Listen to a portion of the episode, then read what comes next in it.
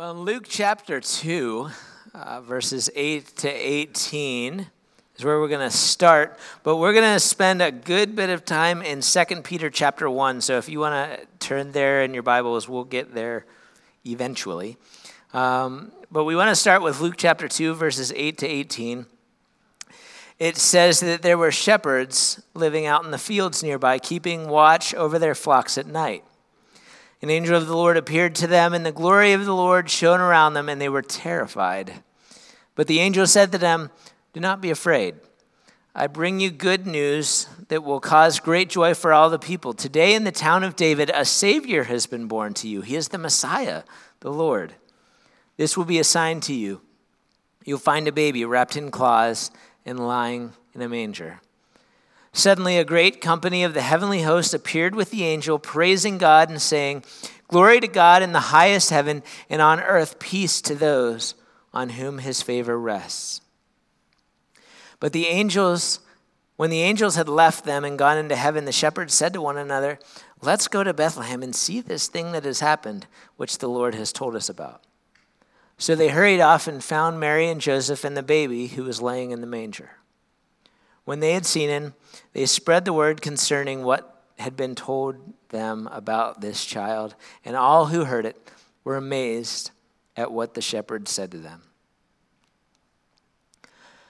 So last week we talked about the Old Testament, and that the temple was the place where God's Spirit would reside. But within the temple, there was a room called the Holy of Holies, and that it was that room where the presence of God was, and that only one priest could enter there during the year. And when he went in, they tied a rope around him, because if he did anything that was unholy, God would strike him dead, and that way they would be able to pull him out without going into the Holy of Holies themselves. We talked about how because Jesus came, the... And because Jesus came as a baby on Christmas, because he lived growing growing up, living a perfect, sinless life, because he went to the cross to die in our place so that we could be made holy in him, that Mark chapter fifteen, verse thirty-eight says that the curtain of the temple was torn in two from top to bottom, that the death of Jesus removed that barrier between us and God, and now the Spirit of God, instead of it residing in a building, it resides in us. And I love the story of the shepherds encountering the angels from heaven, because already, even at Jesus' birth, we begin to see the, the barrier between heaven and mankind begin to break down. I, I love this story because you, you begin to see this seismic spiritual shift where the supernatural spiritual world and the natural human world are coming together. It's just so cool. And possibly, maybe even cooler still, is that the armies of heavens, the angels that proclaimed the birth of Jesus, proclaiming that God himself had entered human history. He didn't come and proclaim it to kings. He didn't come and proclaim it to these great religious people. He came and proclaimed it to shepherds. The angels of heaven came to common people doing common jobs on a common night, because this news, this Jesus, this Spirit, it was going to be for everybody. And God was about to do something uncommon in a common world. Then you fast forward thirty years. Jesus is getting ready to enter into his ministry, and you find a guy named Simon. He would become to be called Peter later, but right now, he's just Simon. He's a fisherman. He, he's a common guy doing a common job on a common day.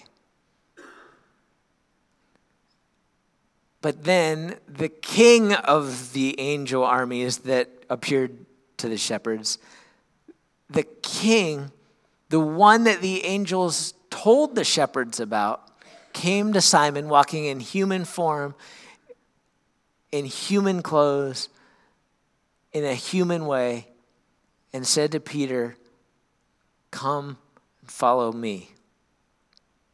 And suddenly, when Peter begins to follow Jesus, his life changes. Once again, the supernatural invading the natural, and God doing something uncommon with a guy who's common.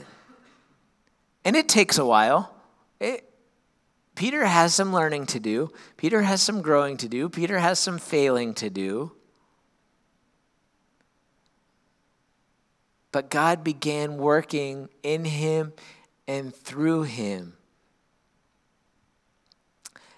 And then, like we talked about last week, the ultimate crashing together of the spiritual realm and the human realm, God sent his Spirit down to dwell in his people, even common people like Peter. And the world was never the same again because the Spirit of God was in his people. Now, fast forward again, another thirty years. Another thirty years after Christ had been ministering on earth, after Christ had died, Peter is writing letters to some of the churches, specifically those who have become refugees because of their faith. thirty years later, Peter has lived an uncommon life. Peter has walked on water. Peter has seen the transfiguration of Jesus into his heavenly form. Jesus had seen Jesus die, rise again.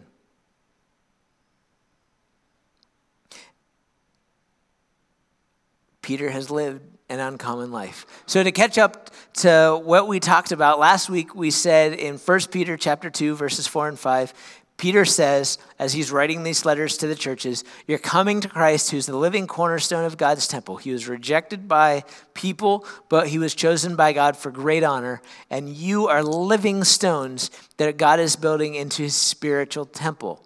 We talked about the fact that we are God's temple now. He has put his Spirit in us to dwell in us. But then Peter continues. In verse five, he says, what's more, you are his holy priests.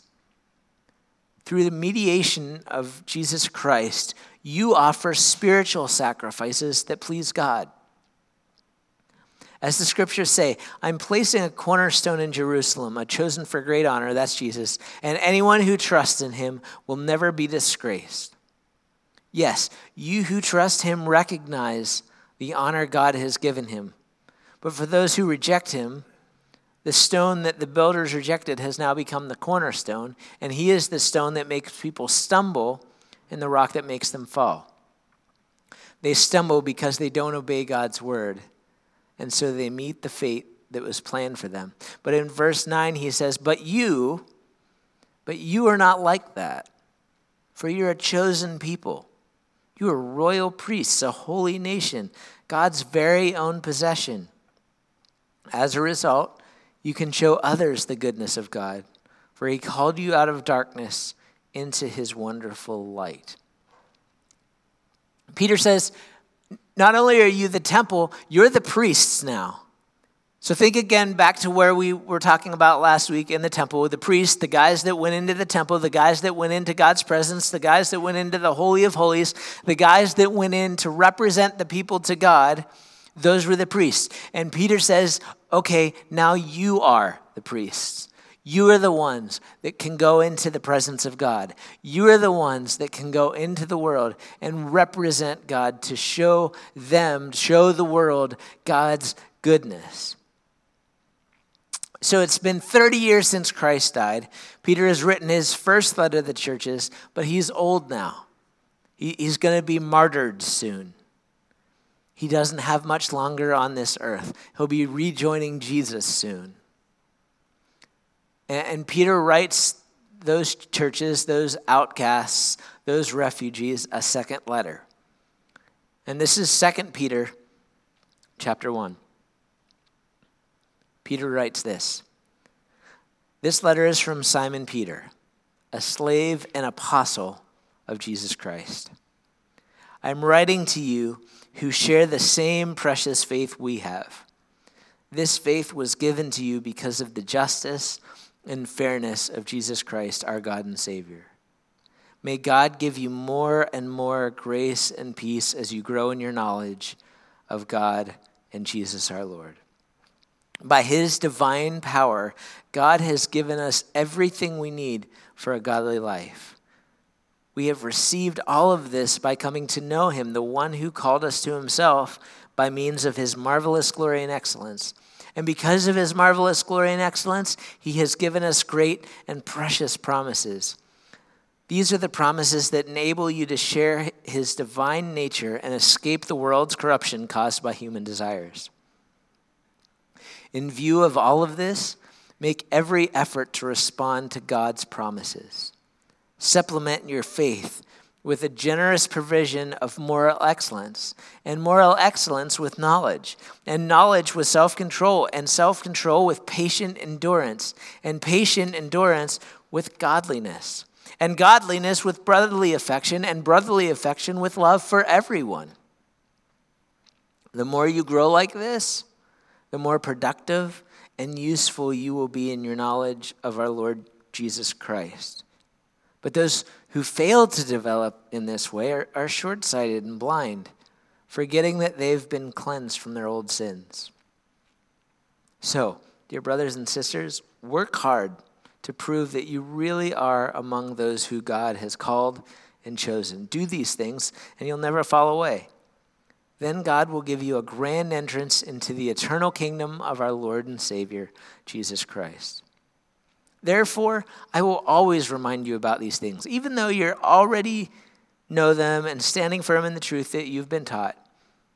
And it's only right that I should keep reminding you as long as I live, for our Lord Jesus Christ shown me that I must soon leave this earthly life. So I will work hard to make sure that you always remember these things after I'm gone. For we're not making up clever stories when we told you about the powerful coming of our Lord Jesus Christ. We saw his majestic splendor with our own eyes when he received honor and glory from God the Father. The voice from the majestic glory of God when it said to him, "This is my dearly loved Son who brings me great joy." We ourselves heard that voice from heaven when we were with him on the holy mountain. Because of that experience, we have even greater confidence in the message proclaimed by the prophets. You must pay close attention to what they wrote, for their words are like a lamp shining in a dark place, until the day dawns and Christ the morning star shines in your hearts. Above all, you must realize that no prophecy in Scripture ever came from the prophet's own understanding or from human initiative. No, those prophets were moved by the Holy Spirit, and they spoke from God. Peter says, God has given you everything you need to live a godly life. You have the ability to go into God's presence. You have the ability to grow and to be more productive for the kingdom. You have Scripture to guide you through life. Scripture that was given through the Holy Spirit, he says. The same Spirit, by the way, that now lives in you as living stones in God's temple. You have everything you need. And, and what was it that he said at the beginning? He said that you share in the same faith that he has. That your faith is the same as Peter's faith. He says it's the same faith because of the fairness and justice of Jesus. That you have the faith, you have the ability to go into God's presence like the priest did. The ability to hear from God. The ability to reach into the world the same way Peter and the apostles did. But so often we don't live up to that. We don't live that way. We settle for common rather than uncommon. So many people come to church with the attitude like, Pastor, I, I need you to teach me something. Or, or worship team, can you make me feel closer to God? A W Tozer, who's a theo- uh, theologian and a Christian Missionary Alliance guy, by the way, said that every man is as close to God as he wants to be. The question is, am I just coming to church or, or listening to some preacher or listening to some podcast or reading some book by some author? Am I doing that and just like, I'm like a baby bird just saying like, feed me, feed me, feed me, feed me. The reason that Jesus came into the world was so that you could have a relationship with him and that you could learn from him. Not, not so that somebody else could, and then you could just kind of get secondhand Jesus from them. The question we have to ask ourselves, the question that I have to ask myself is, are you, am I, walking into the Holy of Holies? Am I walking into God's presence every day, opening up my living and active Word of God, the Bible, to feed on God's Word and letting God feed me? Not somebody else, not some author or, or some teacher, but letting God feed me. In Hebrews chapter five and verse eleven and twelve, the author says, there's much more that we'd like to say about this, but it's difficult to explain, especially since you're spiritually dull and don't seem to listen. He says, you've been believers for so long now that you ought to be teaching others. Instead, you need somebody to teach you again the basic things about God's word. You're like babies who need milk and can't eat solid food. Some of you have been Christians long enough, and you've been in church long enough. It's time to start feeding yourself. It's like having a three-year-old or a four-year-old or a five-year-old that's still coming to be nursed and saying, come feed me, feed me, feed me. And it's like, well, at some point, you can kind of put the food in your own mouth. You can feed yourself.